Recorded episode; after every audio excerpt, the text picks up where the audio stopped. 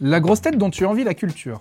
Il y en a deux. Euh, Il y a François-Olivier Gisbert et évidemment Paul Alcarat. La grosse tête pour aller sur une île déserte. Alors François-Olivier Gisbert, parce que c'est mon ami depuis 20 ans et que et que on est totalement gémellaires. Enfin, en tout sauf sur la culture. Je suis beaucoup moins cultivée que lui. C'est quoi ta dream team aux grosses têtes, Gaël Ma dream team. euh, alors, Laurent Baffy, François-Olivier Gisbert, Paul Elkarat aussi pour la culture, Yann Moix pour à la fois la drôlerie et, et la culture, Ariel Dombal, euh, parce qu'elle est complètement hors norme et que c'est une fée. Qui y aurait d'autres Euh, Peut-être euh, Gérard Jugnot ou Caroline Diamant.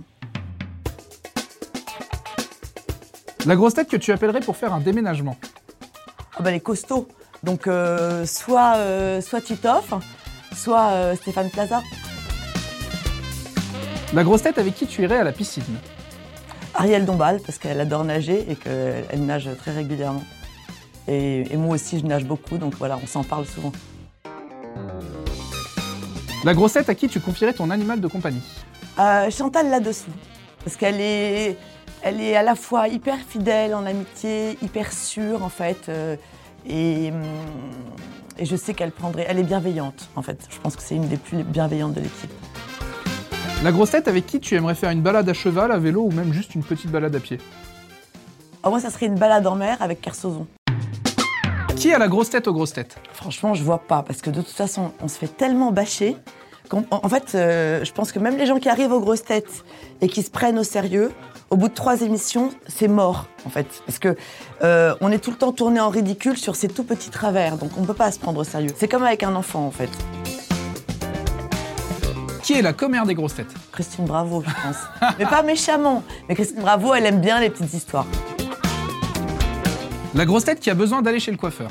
Max Bobule, La grosse tête que tu détestais au début, ou que tu t'aimais pas forcément au début et maintenant ça va mieux. Ah, il y en a une qui me faisait peur au début, euh, c'est Isabelle Mergot.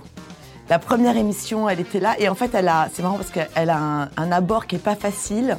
Elle est assez sauvage, et quand elle intervient, elle peut être un peu cassante. Mais en fait, c'est de l'humour et on s'en rend pas compte. Et au fur et à mesure, en discutant avec elle en dehors des émissions, je me suis rendu compte que c'était une fille absolument adorable et, et très humaine. Mais le, le personnage qu'elle joue aux grosses têtes n'est pas du tout celui qu'elle est dans la vie. Si tu avais une chose à reprocher à Laurent Ruquier, Ah bah qu'il n'ait pas fait sa vie avec moi. quelle grosse tête pourrait justement remplacer alors Laurent Ruquier? Ah, aucune, franchement, aucune. Parce que, d'une part, parce que c'est un festival d'ego. Et je pense que c'est comme ça qu'ils les recrutent. C'est que des personnalités euh, qui sont euh, débordantes et qui sont quand même assez autocentrées. Et lui ne l'est pas, bizarrement, en faisant ce métier-là.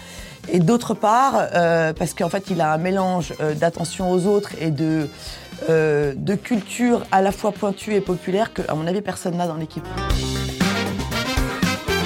La grosse tête la moins écologique, selon toi? Ah bah Stéphane Plaza, il vend des appartements, c'est pas du tout écolo, non?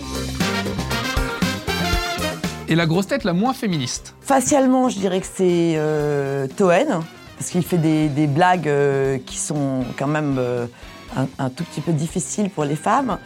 Mais sur le fond, je pense qu'il l'est. Et sur le fond, moi, je pense que je suis pas très féministe. Enfin, sur le féminisme tel qu'on le définit euh, dans l'époque moderne, le féminisme radicalisé, je trouve qu'il décérébralise les femmes. En fait, on ne s'intéresse pas au cérébral des femmes. Il n'y a plus de pensée féministe comme il y avait du temps de Simone de Beauvoir. Euh, et aujourd'hui, en fait, ce mouvement qui est très bien depuis MeToo victimise les femmes et du coup, on n'a plus de courant de pensée féministe et ça, ça me gêne un peu.